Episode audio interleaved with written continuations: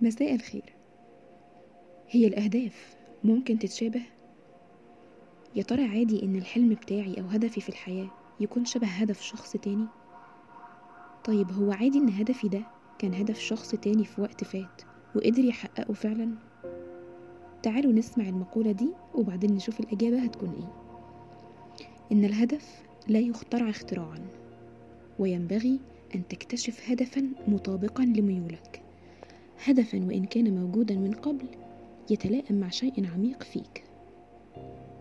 ناس كتير لما بتبدأ تدور على هدف لنفسها أو لما بيتخلق جواها هدف أو حلم وتكتشف إن هدفها ده نفس هدف حد تاني في مكان تاني في وقت تاني بتبتدي كده تقلق وتشك.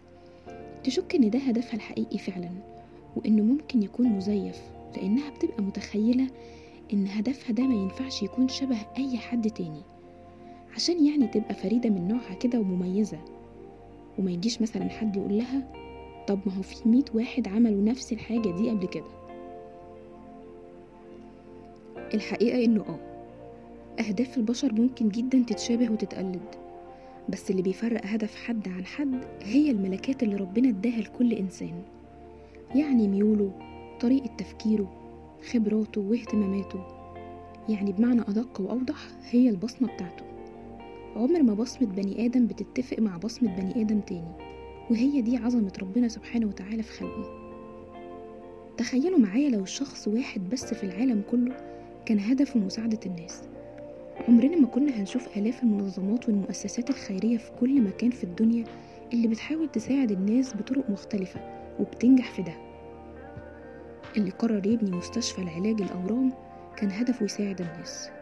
واللي بنى مستشفى لعلاج الحروق كان هدفه برضه مساعدة الناس.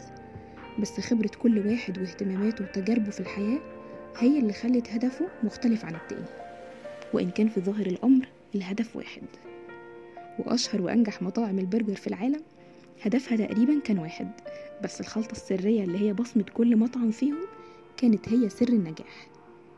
إذا عمر تشابه الحلم بتاعي أو الهدف بتاعي مع حلم حد تاني هيخليني مزيف أو ما عنديش أي جديد أقدمه لأن البصمة بتاعتي هتكون هي دايما سر اختلافي ودمتم بخير.